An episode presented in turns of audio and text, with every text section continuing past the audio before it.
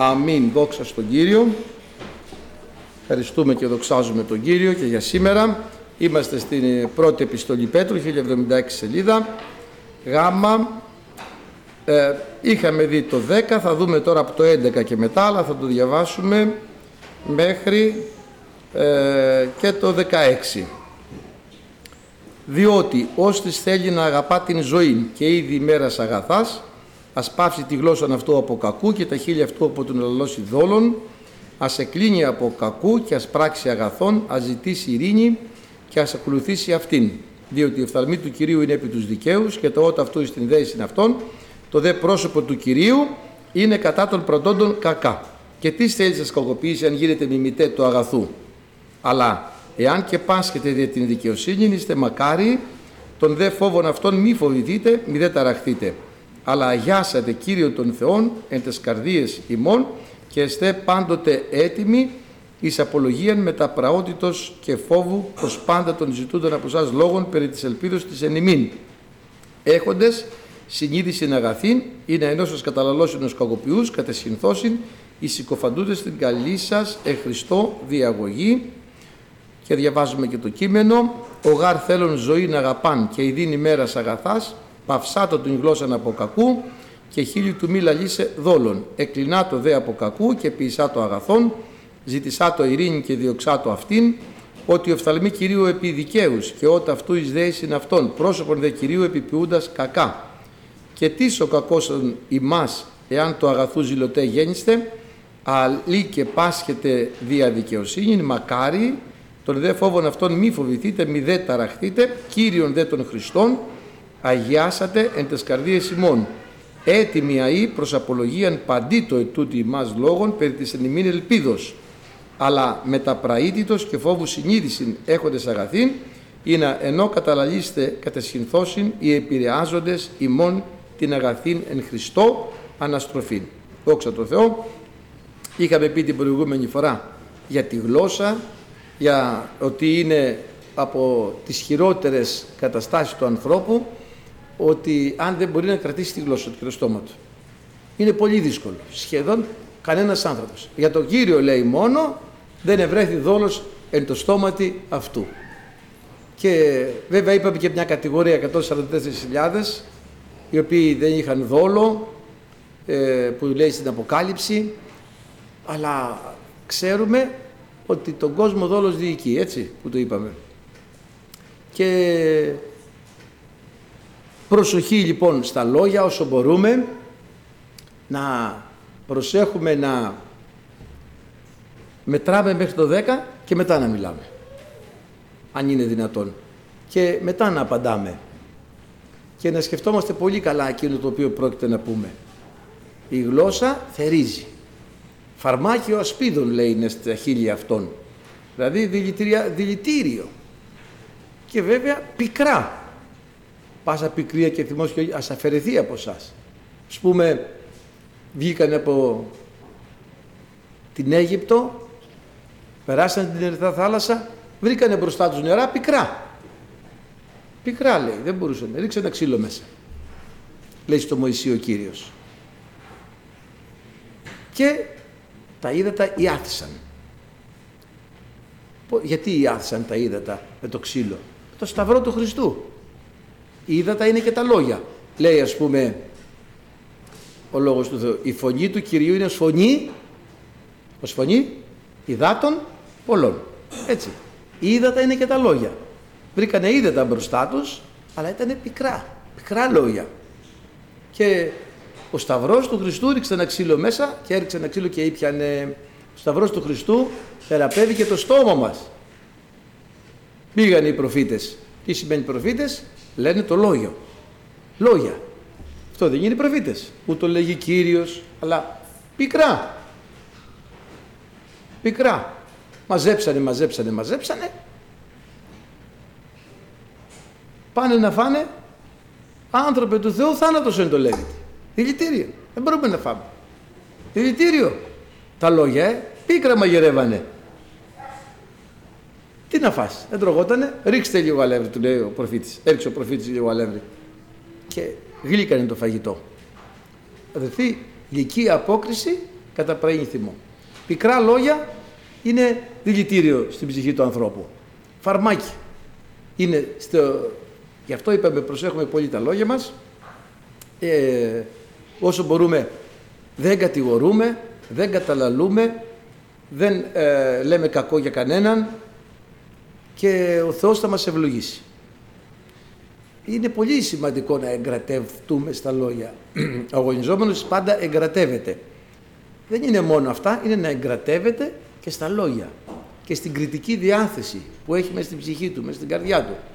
Γιατί αν δεν εγκρατεύεται και στην κριτική του διάθεση, τι κάνει; Ε, εναντιώνεται στον ίδιο τον εαυτό. Κοίταξε, του λέει η βασιλιά μου, ο, ο Νάθαν, ο προφήτης. Ήταν ένας, όταν αμάρτησε ο Δαβίδ με τη Βυρσαβέ, ο οποίος είχε πίμνια, βουκόλια και ήταν ένας για μια αμνάδα. Και ήρθε επισκέπτης στον άρχοντα αυτόν που είχε τα βουκόλια και τα πίμνια και αντί να σφάξει ένα σφαχτό από το κοπάδι του, πήγε και άρπαξε την αμνάδα του φτωχού και έσφαξε την αμνάδα του φτωχού. Τι να κάνουμε σε αυτόν, θάνατος. Κατευθείαν ο βασιλιάς. Του λέει ο προφήτης, «Σύ είσαι». Αν δεν βιαζόταν να μιλήσει, αν το σκεφτόταν λιγάκι ή αν δεν είχε τόσο αυστηρή κρίση με τα λόγια του εναντίον του άλλου, έχει ο ίδιος εκφέρει ελαφρότερη ποινή για τον εαυτό του. Λοιπόν, τι λέει, εις ό,τι κρίνεις τον άλλον, εαυτόν κατακρίνεις. Και τα λόγια μας είχαμε πει χτυπάνε απέναντι και γυρνάνε πίσω σε εμάς. Καλό θα εκπέμψουμε. Καλό θα λάβουμε. Κακό θα εκπέμψουμε. Κακό θα λάβουμε. Πάντοτε πολλαπλασιασμένο. Αυτό λοιπόν τα λόγια μας είναι πολύ σημαντικό. Μου έδωσε αυτός μια αποκάλυψη και εμένα και πώς που την έδωσε τα λόγια μας έχουν άπειρη ταλάντωση. Άπειρη. Δεν θα πάψουν ποτέ να ακούγονται. Αυτό που λέω τώρα θα ακούγεται εις τους αιώνες των αιώνων. Άπειρα. Ποτέ δεν θα πάψει να υπάρχει. Γι' αυτό εκείνο που λες τώρα, να ξέρεις, θα υπάρχει πάντα. Γι' αυτό και είπε ο Κύριος στους μαθητές ότι πείτε στα αυτή θα ακουστεί επί των δωμάτων. Και ότι λαλήσετε ας πούμε στο ταμείο σας θα ακούσουν στις πλατείες. Και τότε οι άνθρωποι αδυνατούσαν να εννοήσουν πώς είναι δυνατόν να συμβεί κάτι τέτοιο. Σήμερα όμως δεν αδυνατούμε. Ξέρουμε ότι θα πατήσει το κουμπί και η κασέτα θα παίζει. Ποια κασέτα; MP3, MP4. Μόνο MP3, MP4. Βίντεο, high definition, οθόνες πώς τις λένε, κρυσταλλικές οθόνες εκεί πώς τις λένε, πλάσμα, όλα. Ευκρίνεια, παλιά οι τηλεοράσεις, οι βιντεοκάμερες είχαν μια ευκρίνεια, δεν έβλεπες τι είναι, κάτσε, περίμενε, θα δούμε ποιος είναι. Τώρα τα πάντα με κάθε λεπτομέρεια. Τώρα ξέρουμε ότι όλα καταγράφονται. Ο Θεός έχει καταγραφικό, βέβαια έχει. Γι' αυτό, αν μετανοούμε, σβήνει, κάνει reset. Κάνει reset, κάνει. Κάνουμε εμείς, δεν κάνει ο Θεός. Αν μετανοούμε, κάνει reset. Μετανόησε αν είπες κάτι κακό. Κάνει reset ο Θεός. Το σβήνει. Delete. Πάει, έφυγε. Θα φύγει. Αλλά ξέρετε τώρα ότι και στα, στα κομπιούτερ κάνουμε delete. Παρόλα αυτά μπορείς να το ανακαλέσεις. Να κάνεις recovery, πώς το λένε αυτό. Μπορείς να το ανακαλέσεις. Υπάρχουν τρόποι. Δηλαδή αν δεν μετανοήσουμε, πάλι θα επανέλθουν μπροστά μας, θα τα βρούμε. Γι' αυτό χρειάζεται να μετανοούμε για τα λόγια μας.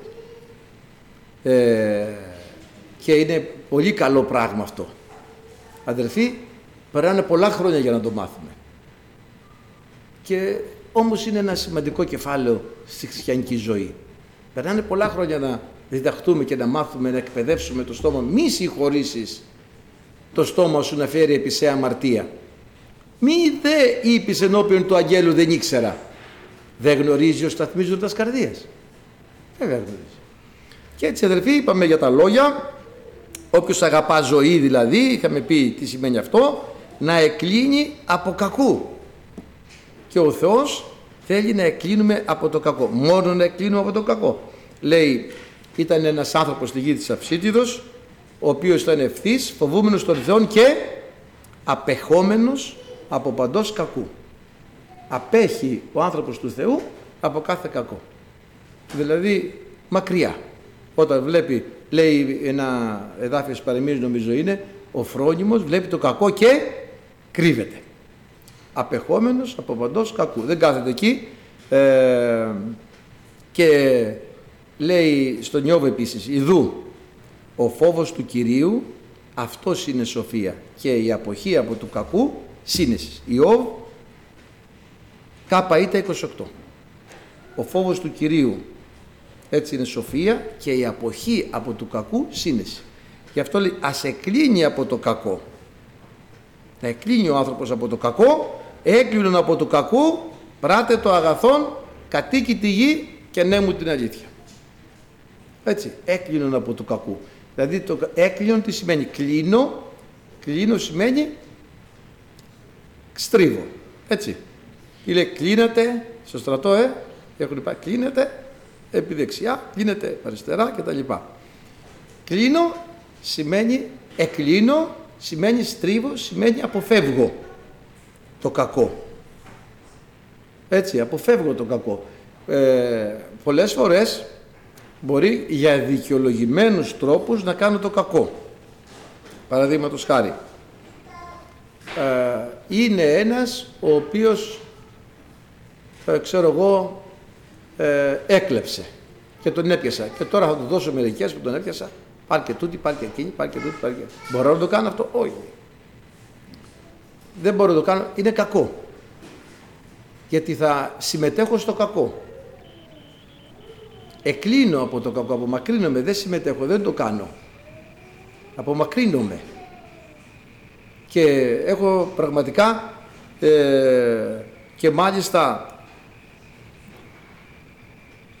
ο άνθρωπος που λέει «Όστις διαβαίνουν, ένα εδάφιος στις παροιμίες, «Όστις διαβαίνουν ανακατώνεται η σέριδα, μία νίκουσα εις αυτόν, ομοιάζει τον πιάνοντα κίνα από τον οτίον». Δηλαδή, αφού Βλέπεις το κακό, βλέπεις την έρηδα, μακριά. Στάσου μακριά και ο Θεός θα σε ευλογήσει πάρα πολύ. Λοιπόν, η οδός των ευθέων λέει στις παρεμίες ΙΣ 17, η οδός των ευθέων είναι να εκλίνωση από το κακού. Η οδός των ευθέων είναι να εκλίνουν από το κακό.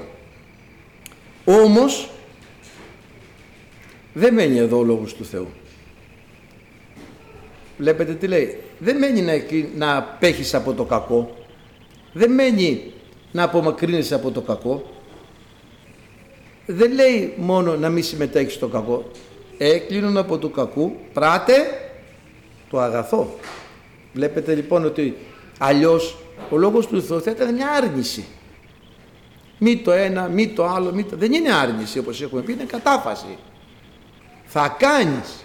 Και θυμάστε το έχουμε πει ότι η μεγαλύτερη παγίδα που έχουν πει οι άνθρωποι και έχουν κάνει παράφραση στο Ευαγγέλιο ποια είναι; Λέει να μην κάνεις ό,τι δεν θες να σου κάνουν. Και το έχουν και για σοφό. Το έχουν και για εξυπνάδα. Λέει το Ευαγγέλιο να μην κάνεις ό,τι δεν να σου κάνουν. Ενώ το Ευαγγέλιο λέει ακριβώς το αντίθετο. Δεν λέει να μην κάνεις ό,τι δεν θες να σου κάνουν. Πουθενά. Διαβάστε το, κι άμα το βρείτε, πουθενά δεν λέει το Ευαγγέλιο κάτι τέτοιο. Το Ευαγγέλιο λέει να κάνεις εκείνο που θα ήθελες να σου κάνουν. Δεν λέει να μην κάνεις αυτό που δεν θα ήθελες να σου κάνουν, να κάνεις εκείνο. Δηλαδή δεν φτάνει να μην κάνεις το κακό λοιπόν, καλό είναι, είναι το πρώτο βήμα, αλλά μετά πρέπει να περάσεις την αντεπίθεση. Να πράττεις και το καλό. Διότι η στονός της εξεύρει τι είναι το καλό και δεν το κάνει, είναι αμαρτία. Είναι λοιπόν επιβεβλημένο να πράττουμε το καλό.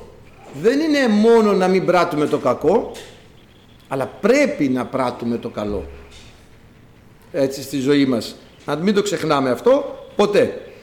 Λοιπόν, ε, και πράγματι, ε, αγαπητοί, λέει, ας εκλίνει από του κακού, ας πράξει το καλό, το αγαθό. Είπαμε, αγαθό σημαίνει καλό. Καλός. Αγαθός σημαίνει αγαθός αμήνων άριστος, έτσι. Στα αρχαία ελληνικά, καλός, καλύτερος, κάλιστος. Στα νέα ελληνικά να κάνεις το καλό, έτσι, να ε, να αγαπάς, να ελεείς, να συγχωρείς, να βοηθάς, να συμπαραστέκεσαι, να παρηγορείς, να κλαις μετά των κλαιόντων, να υπηρετείς, να ε, ε, αδιακρίτως όμως, αδιακρίτως, το καλό αδιάκριτα σε όλους τους ανθρώπους. Λέει βέβαια ο Λόγος του Θεού, μάλιστα δε προς τον Ισικίους της πίστης. Ένα παραπάνω. Κάνουμε το καλό. Λοιπόν, να πράττεις το αγαθό. Δεν είναι μόνο ότι ε, δεν πράττουμε το κακό. Αυτό να το ξέρετε, ε, γιατί βλέπετε, μπορεί κάποιος να έχει πάει σε ένα δωμάτιο, να κλειδωθεί, να μην έχεις συναναστροφή με τον κόσμο, να μην έχει με τίποτα με κανέναν, επομένως δεν πήρεξα και κανέναν. Και νομίζει ότι είναι εντάξει. Δεν είναι καθόλου εντάξει που δεν πήραξε κανέναν. Ποιος σου είπε ότι πρέπει να πας σε ένα βουνό, πρέπει να κλειστείς σε ένα κελί και να μην πειράξεις κανέναν. Δεν έχω κάνει κακό σε κανέναν. Εγώ είμαι 30 χρόνια κλεισμένο στο κελί μου. Αυτό δεν σε συγχωρεί ο Θεός. Δεν το θέλει ο Θεός. Και ποιος θα βοηθήσει τον κόσμο, και ποιος θα κάνει το καλό, και ποιος θα συμπαρασταθεί στον αδύνατο; Δεν θέλει να πέχεις και να κρυφτείς και να είσαι σε μια ουδέτερη κατάσταση ώστε να φυλάς τον εαυτό σου να μην κάνει το κακό; Γιατί έτσι είναι τον φύλαξες τον εαυτό σου. Κρύφτηκες, ησύχασες, δεν σε πείραξε κανένας, δεν πειράζεις κανέναν, όχι. Και ο άλλος κάτω που είναι άρρωστος, και ο άλλος που δεν έχει να φάει, και ο άλλος που έχει ανάγκη από μια υπηρεσία, και ο άλλος που έχει ανάγκη να τον βοηθήσεις, ποιος θα το κάνει. Δηλαδή βλέπετε ότι πρέπει να προχωράμε, γι' αυτό λέει ο δούλος του Κυρίου, να προείσταται καλών έργων. Ο άνθρωπος του Θεού γενικά να προείσταται καλών έργων, να κάνει καλά έργα.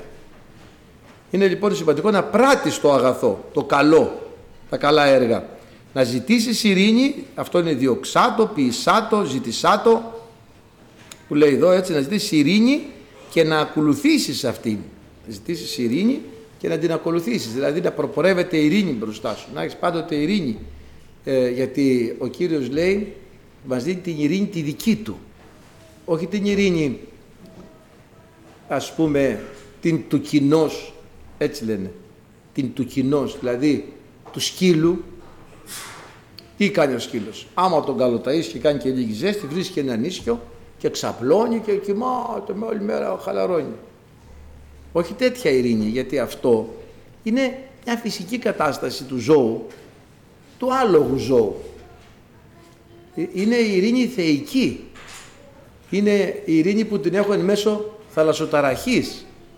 Ζητείτε την ειρήνη με τα πάντων και τον αγιασμό χωρίς το οποίο δεις θέλει δει το Θεό. Ειρήνη την δική μου δίνω. Όχι καθώς ο κόσμος σας δίνει και χαρά δική μου και ειρήνη δική μου η οποία η ειρήνη τι είναι, αγάπη, χαρά, καρπός του Αγίου Πνεύματος. Όχι μια ειρήνη τύπου ανατολικού που κάθονται ας πούμε με τις ώρες και κοιτάνε τον αφαλό τους και κοιτάνε τον καθρέφτη και διαλογίζονται και όχι τέτοιο πράγμα. Είναι ο καρπός του Αγίου Πνεύματος. Και πόσο ανάγκη την έχουμε αυτή την ειρήνη. Βέβαια αυτή η ειρήνη δεν επιτυγχάνεται από κανέναν άλλον παρά μόνο ο Θεός δίνει την πραγματική ειρήνη. Γιατί; Ο Χριστός έγινε σε μας δικαιοσύνη, ειρήνη και αγιασμός και απολύτρωση. Μόνο ο Χριστός δίνει αυτή την ειρήνη, την πραγματική, την αληθινή, που είναι καρπός Αγίου Πνεύματος. Μια φορά είχα ένα γνωστό, πολύ φιλοσόφο, φιλόσοφο και ήξερε για μένα, με άκουγε που μιλούσα και αυτός βέβαια ήταν φιλοσοφημένο άτομο, καλό παιδί και Πολύ καλός άνθρωπος, δεν μπορώ να πω, αλλά δεν πίστευε ιδιαίτερα στον Χριστό. Α, άκουγε, ήξερε για μένα τι πιστεύω. Μια μέρα μου λέει, θέλω να μιλήσουμε. Λέω να μιλήσουμε. Λέει, θέλω να πάμε στην παραλία. Πάμε στην παραλία. Και ήταν και γαλήνια η θάλασσα και ωραία ήτανε. Ε, κάθεται, καθόμαστε και σε κάτι βραχάκια και μου λέει, ξεκίνα. Ήταν, σας λέω, φιλοσοφικού τύπου άτομο. Μου λέει ξεκίνα. Άλλο που δεν ήθελα κι εγώ, να μου γυρίσει το κουμπί, η χαρά μου. Και αρχίζω από καταβολής κόσμου τον Ευαγγέλισα μέχρι, μέχρι τέλος κόσμου. Τέλος πάντων κάπου κάπου ε, μου έκανε και καμιά ερώτηση, με σταματάει κάποια στιγμή, με κοιτάζει, σας λέω ήταν ένας γαλήνιος τύπος. Μου λέει, ξέρεις τώρα τι αισθάνομαι; Λέω τι, αισθάνομαι ότι είσαι ο γιατρός και είμαι ο ασθενής. Συνέχισε. Ξανά από την αρχή, ξεκινάω κι εγώ, ξανά. Του λέγα, του λέγα, του λέγα. Σταματάμε πάλι. Μου λέει τώρα ξέρεις τι αισθάνομαι; Λέω όχι. Μου λέει γαλήνη στην ψυχή μου. Ήτανε η ειρήνη του Θεού. Ήρθε ο Λόγος του Θεού επάνω του και ένιωσε την αληθινή ειρήνη του Θεού. Ευχαριστούμε τον Κύριο. Ειρήνη τη δική μου, χαρά τη δική μου, το Λόγο το δικό μου. Και έτσι αδερφοί, δεν είναι δεδομένη, ζήτα. Που σημαίνει, ζητάω τι σημαίνει, ερευνώ, ψάχνω, διεκδικώ, βρίσκω. Έτσι, ζητώ, να βρω. Ε, και αφού τη βρω, ακολούθησέ την. Θα πηγαίνει μπροστά η ειρήνη και θα ακολουθείς. Εγώ είμαι ακόλουθος της ειρήνης, πίσω. Ευχαριστούμε τον Θεό. Έτσι λοιπόν, αδελφοί, τι λέει και ο ιερέας, υπέρ της άνωθεν ειρήνης. Αυτή είναι η αληθινή ειρήνη. Ευχαριστούμε τον Θεό. Η άνωθεν καταβαίνουσα. Αυτή είναι η αληθινή ειρήνη. Και ακολουθούμε την ειρήνη. Ε, ενώ η ασεβής λέει οδόν ειρήνης δεν γνωρίζουν. Δεν γνωρίζουν. Και ο άνθρωπος του Θεού τη ζητάει, τη βρίσκει, την ακολουθεί. Πού είναι ο Χριστός; Είναι πολύ δύσκολο να διατηρήσουμε την ειρήνη μας. Ε, ας πούμε, προχθές πήγα σε ένα κατάστημα κάτι να αγοράσω. Ε, είπα τι θέλω. Ήταν μεγάλο κατάστημα αυτά. Είπα τι θέλω. Περιμένω, περιμένω 10 λεπτά, 20 λεπτά. Δεν μιλάμε ότι είχα παραγγείλει ας πούμε το νησί Amazon, έτσι. Είχα παραγγείλει δύο πραγματάκια. Η υπόθεση τριών λεπτών, πέντε λεπτών. Πρέπει να εξυπηρετηθήκαν 30 άτομα, 50, ούτε ξέρω πόσα. Λέω, παιδιά, τι γίνεται; Και άρχισα να χάνω την ειρήνη μου. Και βέβαια συγκρατήθηκα, είχα τον τρόπο, το σκέφτηκα γρήγορα, συγκρατήθηκα, δεν έχω να, να παρεκτραπώ, αλλά άρχισα να λέω τι κάνετε εδώ πέρα, θα, θα του δώσετε να φύγω; Γιατί, γιατί έχουμε και μια στοιχειώδη αναγνωρισιμότητα, μικρή. Ξέρετε πόσοι μας έχουν ακούσει και μας ξέρουν. Δηλαδή και λέει τώρα να σε δει να λες εδώ ειρήνη αδέρφια, ειρήνη, ειρήνη και να σε δει εκεί ειρήνο, ειρηναίο, ακατάστατο, φασαρία. Ω, αυτός δεν έλεγε την κυρία χθες, εσύ δεν είσαι που λέγεις χθες ειρήνης, άκουγα. Πώς μ' να, το YouTube μου το πέταξε μπροστά. Συμβαίνουν και αυτά. Έχουν συμβεί και αυτά. Έτσι είναι δύσκολο να διατηρήσουμε την ειρήνη μας. Πώς μπορούμε να το καταφέρουμε; Πληρωμένοι με Πνεύμα Άγιο. Όταν έχουμε την πλήρωση του Αγίου Πνεύματος. Μην ξεχνάμε να πληρωνόμαστε με Πνεύμα Άγιο. Η ειρήνη είναι καρπός του Αγίου Πνεύματος. Όταν είμαστε ενωμένοι με τον Χριστό, αντλούμε συνέχεια από τα δικά του αποθέματα. Άρα τι απόθεμα; Έχει απόθεμα ειρήνης πολύ ο Χριστός. Άρα αφού είμαστε ενωμένοι και είναι την ώρα που θα χρειαστούμε, έχουμε να ζητήσουμε. Λέει παραδείγματος χάρη όταν είναι, είναι μεγάλη κατανάλωση και ζητάνε όλοι ρεύμα, έχει διακοπή. Δεν μπορεί να καλύψει όλους το σύστημα, γιατί οι απαιτήσεις είναι πολύ υψηλές. Όμως η ειρήνη του Χριστού είναι ανεξάντλητη. Τους καλύπτει όλους. Όσο και θα σε τραβήξει, τράβα. Και τη στιγμή που να σου χρειαστεί πολύ ειρήνη, τράβατη από τον Χριστό. Άμα διαλογίζεσαι τον Χριστό, άμα σκέφτεσαι τον Χριστό, άμα διαλογίζεσαι τον λόγο του, εκείνη την ώρα θα τη βρεις την ειρήνη. Και είναι πολλές φορές που τη χάνουμε. Την ειρήνη μας δεν τη χάνουμε. Σας λέω ότι μπορεί και μισή ώρα να πέρασε να με εξυπηρετήσουν. Ξέχασα να πάρω τις αποδείξεις από τη σύγχυσή μου. Ε, μου δώσαν άλλα αντί εκείνα που ζήτησα. Τι να σας πω δηλαδή; Είναι, ήταν παραγγελία να τη χάσω την ειρήνη μου. Ό,τι μπορούσε να γίνει έγινε. Και λέω «Ε, αδελφοί, ο κόσμος μπήκε, βγήκε, ψώνισε. Πήρε τα πραγματά του, έφυγε. Ο χριστιανός και το πιο απλό επειδή υπάρχει ένας πνευματικός πόλεμος, μερικές φορές το πληρώνει πολύ ακριβά. Το πιο απλό πράγμα. Να δώσουμε ε, ένα, ένα ψωμί. Μάλιστα. Πάει να σου δώσει ψωμί. Στο βάζεις, πάει σακούλα, πέφτει κάτω. Το παίρνεις το ψωμί, το βλέπεις ήταν καμένο. Δεν ξέρω, δηλαδή το πιο απλό πράγμα ο χριστιανός, επειδή έχει ένα πόλεμο πνευματικό και βιώνει πράγματι ένα πνευματικό πόλεμο, ενδέχεται να του κοστίσει ψυχολογικά, έτσι, πώς να το πω, μέσα στην ψυχή του, στην καρδιά του, να του χαλάσει τη διάθεση, να του... Ε, είναι αυτό, ζούμε αυτόν τον πόλεμο και πρέπει να διατηρούμε την ειρήνη μας, την ψυχραιμία μας, γιατί έχουμε ένα πόλεμο. Θα προσπαθήσει με κάθε τρόπο να σου αφαιρέσει το πονηρό πνεύμα, οτιδήποτε θεϊκό έχει και ξέρει και την αδυναμία. Ξέρει ότι δεν μπορείς να περιμένεις. Ξέρει ότι δεν έχεις υπομονή. Ε, εκεί θα σε πειράξει. Καταλάβατε, δηλαδή είναι όλα αυτά είναι ένας πνευματικός πόλεμος και χρειάζεται να έχουμε αποθέματα πνευματικά, προσευχές λοιπόν, πλήρωση Πνεύματος Αγίου, για να διατηρούμε την ειρήνη μας όπως τη θέλει ο Χριστός, όπως θέλει ο Λόγος του Θεού και να δοξάζεται ο Κύριος μαζί μας. Να δοξάζεται ο Κύριος.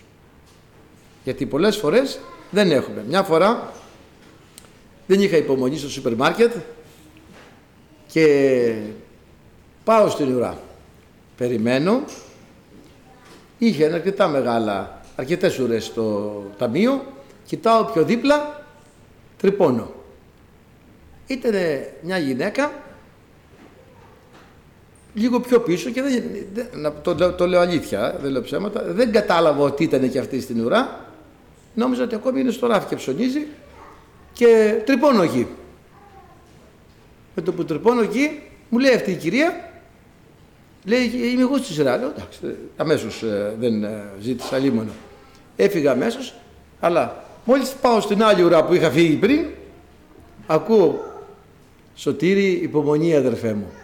Κοιτάω, ο αδερφός ο Περάκης με έβλεπε που έκανα τα κόλπα από εδώ από εκεί. Λέω, κοίτα να δεις, λέω, ε, δόξα τω Θεώ. Και πράγματι έχουμε ανάγκη, γιατί μας παρατηρούν και οι άνθρωποι μας βλέπουν.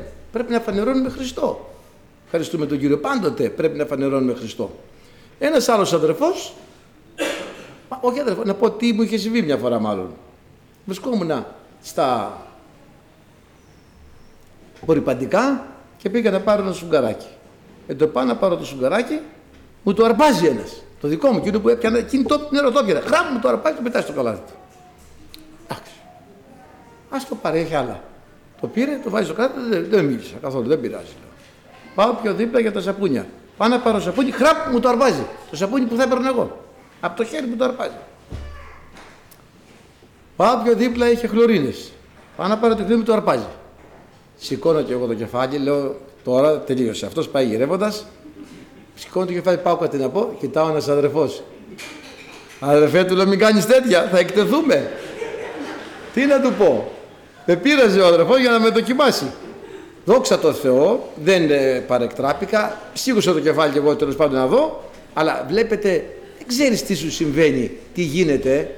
Ευχαριστούμε τον Κύριο. Τι μπορεί να σου συμβεί. Προσοχή. Μα θα μου πεις για τον κόσμο, ναι και για τον κόσμο. Γιατί να σκανδαλίσουμε τον κόσμο; Γιατί να σκανδαλίσω εγώ έστω τον αδερφό που με έβλεπε εκείνη την ώρα και ήθελε να με δοκιμάσει; Έκανε καλά, όχι, δεν έκανε καλά. Αλλά τι σημασία έχει; Εγώ δεν πρέπει να σταθώ εκεί που πρέπει. Λοιπόν, ζήτη ειρήνη, ζήτη υπομονή. Του, τους ζητούντας διυπομονής έργο αγαθό, λέει στους Ρωμαίους στην επιστολή. Θα ζητάμε διυπομονής έργο καλό, έργο αγαθό. Θα ζητάμε ειρήνη από το Πνεύμα το Άγιο. Και το Πνεύμα το Άγιο θα μας δίνει ειρήνη. Γιατί λέει η αδερφή, η οφθαλμή του Κυρίου είναι επί τους δικαίους και τα ότα αυτού στη δέση, αυτό το πρόσωπο του Κυρίου κατά το πρωτό των κακά. Τι σημαίνει το πρόσωπο, η εναντίωση. Ήρθαμε λέει πρόσωπο προς πρόσωπο. Εναντίωση. Έτσι, αυτό σημαίνει το πρόσωπο του Κυρίου κατά τον πρωτό των κακά. Η οφθαλμή του Κυρίου είναι επί τους δικαίους. Ο Κύριος βλέπει τα πάντα. Αυτή τη στιγμή βλέπει όλη τη γη, όλο το σύμπαν. Πώς γίνεται δεν το ξέρουμε. Είναι παντοδύναμος, είναι παντογνώστης, γνωρίζει τα πάντα, μπορεί τα πάντα. Λέει ένα ωραίο εδάφιο στο Ζαχαρία, τον προφήτη νομίζω το λέει, διότι του Κυρίου είναι να εφορά τους ανθρώπους και πάσα στα σφυλάς του Ισραήλ. Τι σημαίνει εφορώ, εφορά, βλέπω, να βλέπω, να επιτηρεί και να βλέπει. Αυτό σημαίνει να εφορά. Του Κυρίου είναι λοιπόν να βλέπει και να επιτηρεί. Βλέπει και επιτηρεί. Η οφθαλμή του Κυρίου είναι επί τους δικαίους.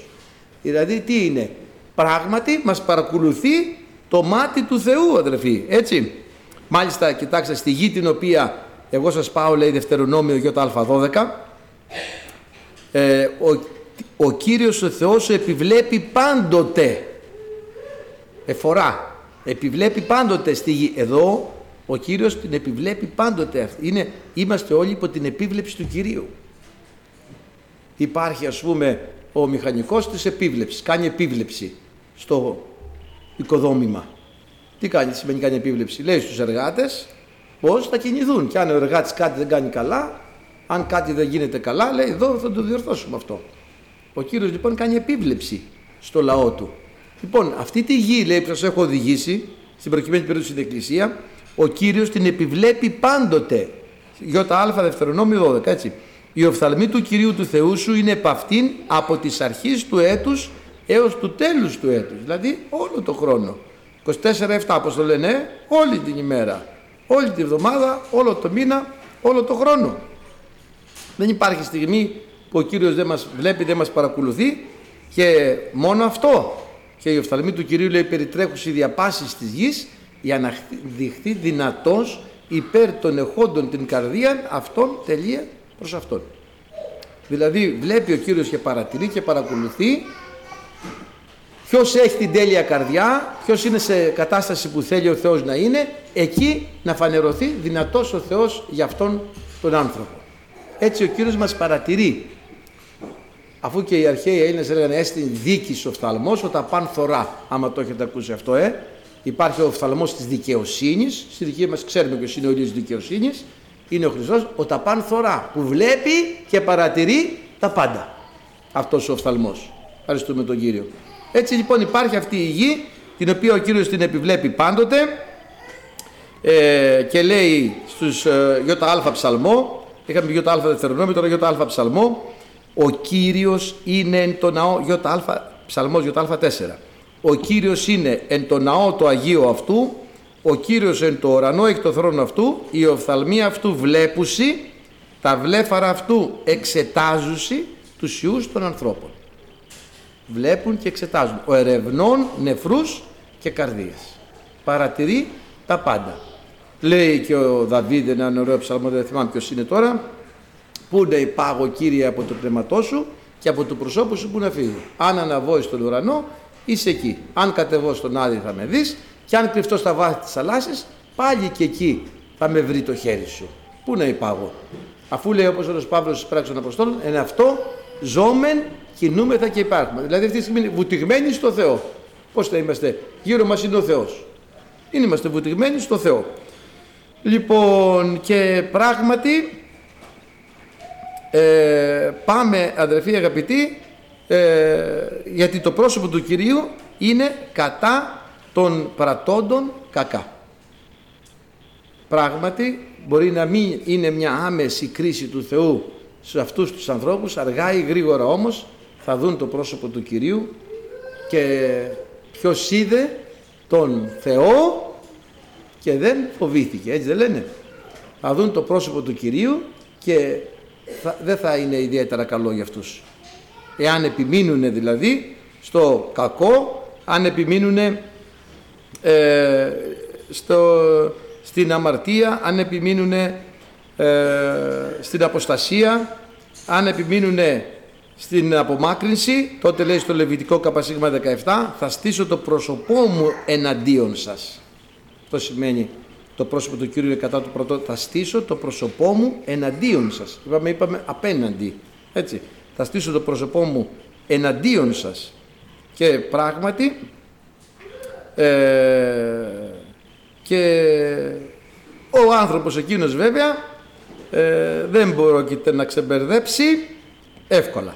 Λοιπόν και εσείς λέει τώρα ο Κύριος αν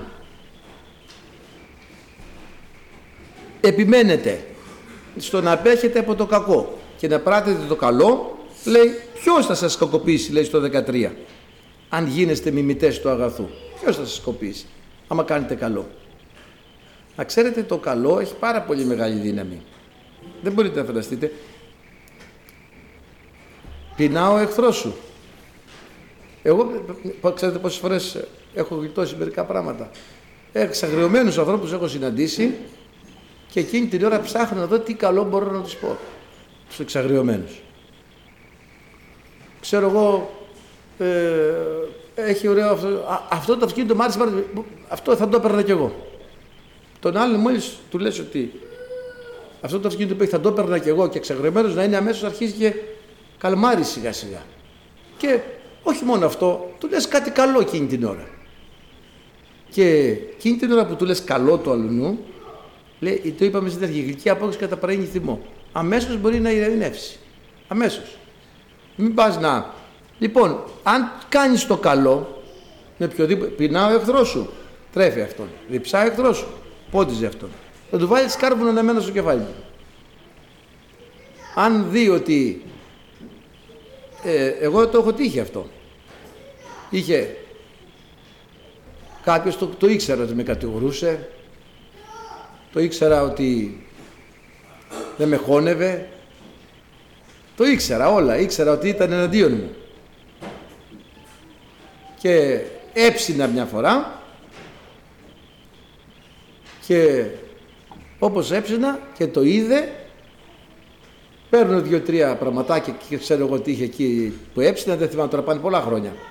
Και του τα πάω και λέω: Ένα μεζετάκι αυτό, δεν θέλω, δεν κάνω. Λέω ένα μεζετάκι έτσι αυτό. Ε, έγινε αρνάκι.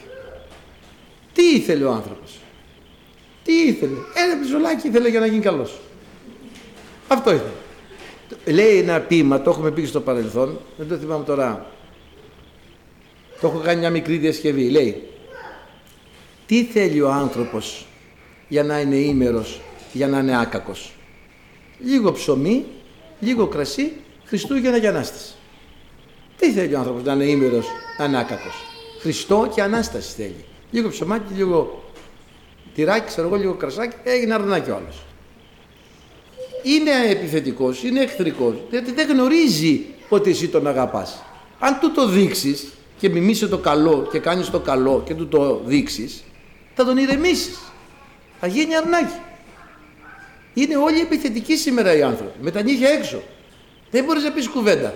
Σε κανέναν και για τίποτα. Είναι τόσο το στρες, τόσο το άγχος, τόση στενοχώρια, τόσα πολλά τα προβλήματα, ασθένειες, ανέχειες, φτώχειες, ταλαιπωρίες, αναποδιές. Στη δουλειά βρίσκεις ένα στραβό προϊστάμενο, αυτά είναι σωρό πράγματα. Και είναι στην τσίτα οι άνθρωποι. Κάντο ένα καλό θα ηρεμήσει, θα γαλινέψει. Ποιος θα σε κακοποιήσει αν κάνεις το καλό, κανένας. Κανένας. Γι' αυτό λοιπόν λέει ε, ποιος θα σας κακοποιήσει αν γίνετε ημιτέ του αγαθού; Κανένας. Και λέει στο, στους Ρωμαίους, δεν θυμάμαι ποιο κεφάλαιο είναι για τα β' μη νικάσε υπό του κακού, αλλά νίκα δια του αγαθού το κακό. Το καλό, αδελφοί, όταν κάνουμε το καλό, έχει πολύ μεγάλη δύναμη. Πάρα πολύ μεγάλη δύναμη. Το καλό φαίνεται αδύναμο, φαίνεται. Αλλά δεν υπάρχει μεγαλύτερη δύναμη από το καλό και την αγάπη. Δεν υπάρχει μεγαλύτερη δύναμη, κανένας δεν μπορεί να σε νικήσει όταν πράττεις το καλό και όταν έχεις αγάπη στην καρδιά σου. Λοιπόν, μην νικάσαι υπό του κακού και μην ανταποδίδετε, λέει, κακόν αντικαλού ή λιδωρία αντιλιδωρίας, όπως ο Κύριος, ε; ε και πράγματι, αδελφοί αγαπητοί, λέει στους Εφεσίους στο ε κεφάλαιο, όπως ο Παύλος, γίνεστε λοιπόν μιμητέ του Θεού ως τέκνα αγαπητά. Και στη Θεσσαλονίκης προσέχετε, μην αποδίδει στην ακακόν Θεσσαλονίκης α, ε15.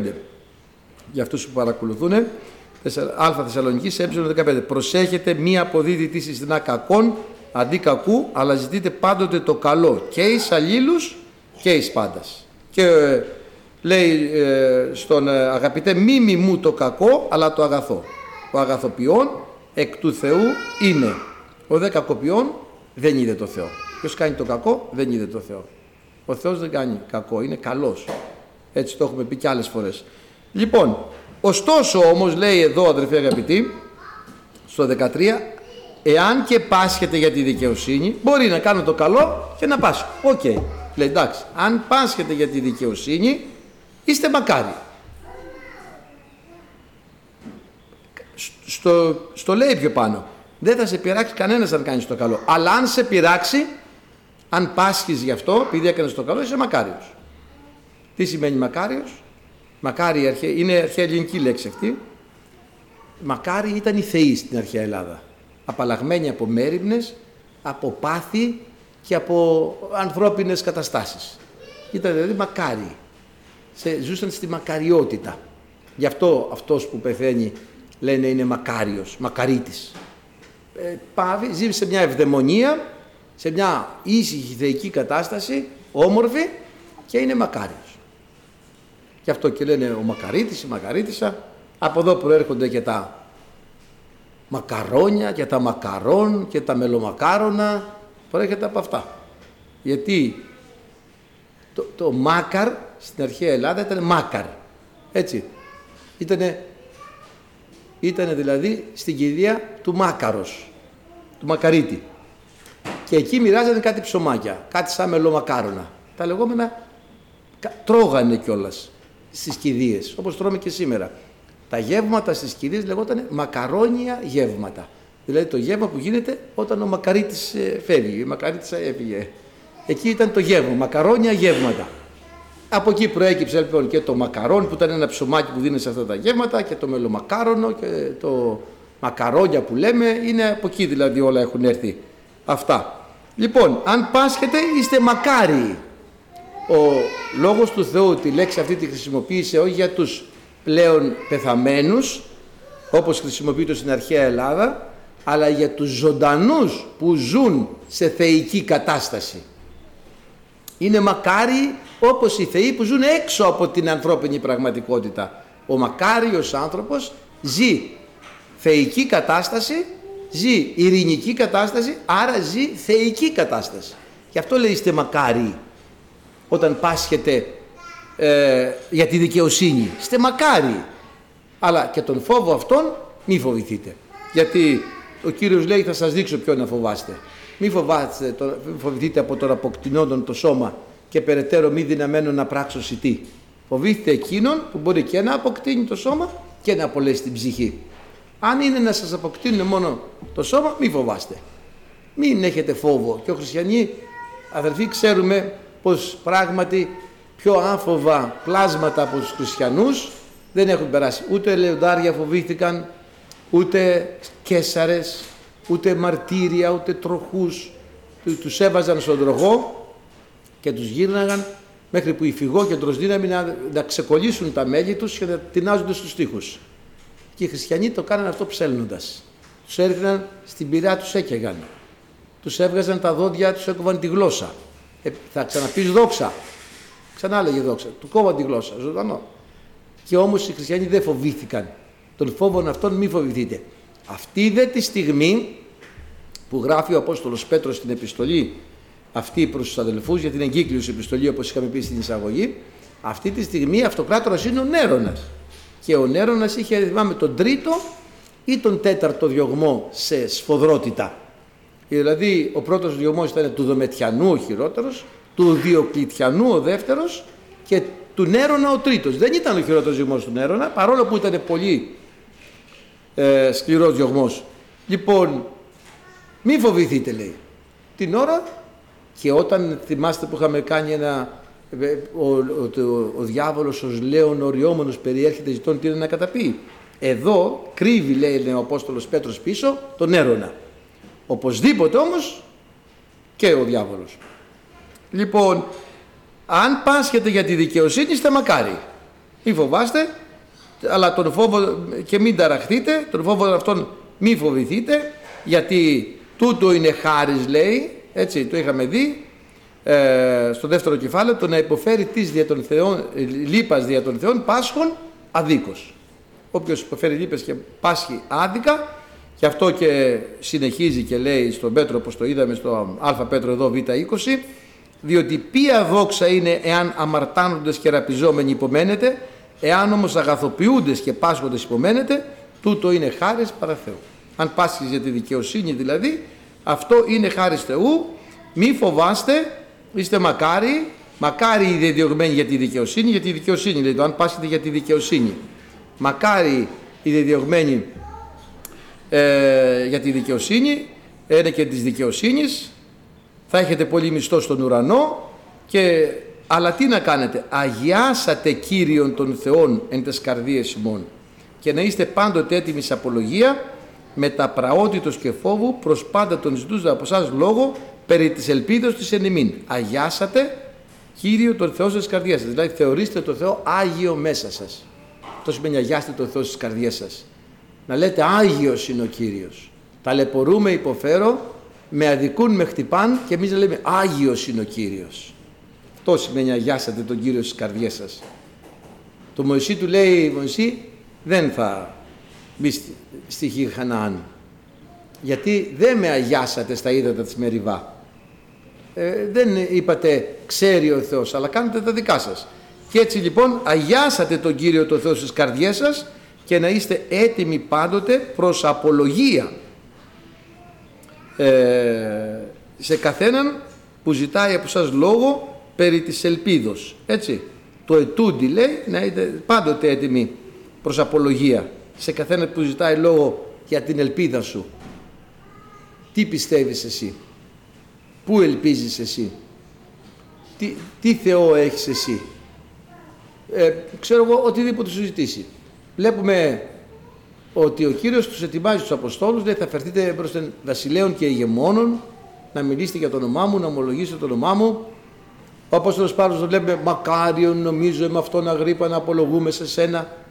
Στο Φίλικα απολογήθηκε, κατά την ομολογία του στον Αγρίπα το βασιλιά απολογήθηκε και εμείς θα απολογηθούμε. Ε, πάμε μια φορά και εμένα έγγραφη απολογία μου ήρθε. Πω χαρά, χαρά που είχα. Ε, ομολογούσα εκεί πέρα στη δουλειά και όπως ομολογούσα δεν σταμάταγα καθόλου. Τάκ, μου έρχεται μια μέρα, καλείστε σε έγγραφη απολογία. Περνάω από το προσωπάρχη να υπογράψω. Κοιτάω έγγραφη απολογία. Καλείστε να απολογηθείτε κύριε Τάδε, τι είστε και τι πιστεύετε. Πω πω χαρά. Που πήρα να απολογηθώ για τον Χριστό επίσημα και εγγράφος και γράφω δύο λόγια. Με ξανακαλέσαν άλλη φορά σε απολογία, έγραψα πέντε σελίδες. Θα αναγκαστήκαν να τη στείλανε στη Μητρόπολη, να τη διαβάσει ο παπάς και να τους απαντήσει ο παπάς. Αλλά σε αυτή την περίπτωση του απάντησα με δύο λόγια. Με ρωτήσανε, Καλείστε να απολογηθείτε τι είσαι και τι πιστεύεις; Και εγώ με στη χαρά γράφω. Ομολογώ ότι είμαι χριστιανός και πιστεύω σε έναν Θεόν Πατέρα Παντοκράτορα Ποιητή. Έγραψε το σύμβολο της πίστεω. Αυτή ήταν η απάντησή μου αυτή τη φορά και δεν μου είπαν τίποτα, δεν έγινε τίποτα. Μπορεί να χρειαστεί να απολογηθούμε. Ενώπιον ε, δικαστηρίων και ενώπιον δικαστηρίων. Το είδαμε τι έγινε. Το ξέρουμε τι έγινε. Δεν γίνεται να το λέμε από εδώ. Ξέρουμε τι έγινε όταν κλήθηκαν τα αδέρφια να απολογηθούν στα δικαστήρια. Πράγματα. Δύσκολα πράγματα. Ο Θεός είναι από πάνω. Ο Θεός είναι δίκαιος. Άγιος θα λέμε. Αγιάσατε τον Κύριο στις καρδιές σας. Ο Θεός είναι Άγιος. Μα με αδικούνε. Ο Θεός είναι Άγιος. Ο Θεός είναι δίκαιος. Δεν θα με αδικήσει ο Θεός και αν με αδικούν οι άνθρωποι. Το αδερφοί αγαπητοί θα σταματήσουμε εδώ στο 15 και την επόμενη φορά έχουμε για τη συνείδηση. Θα πούμε για τη συνείδηση, τι αξία έχει μπροστά στο Θεό και πώς μπορούμε να έχουμε καλή τη συνείδησή μας ενώπιον του Κυρίου. Αμήν. Κύριος να ευλογήσει.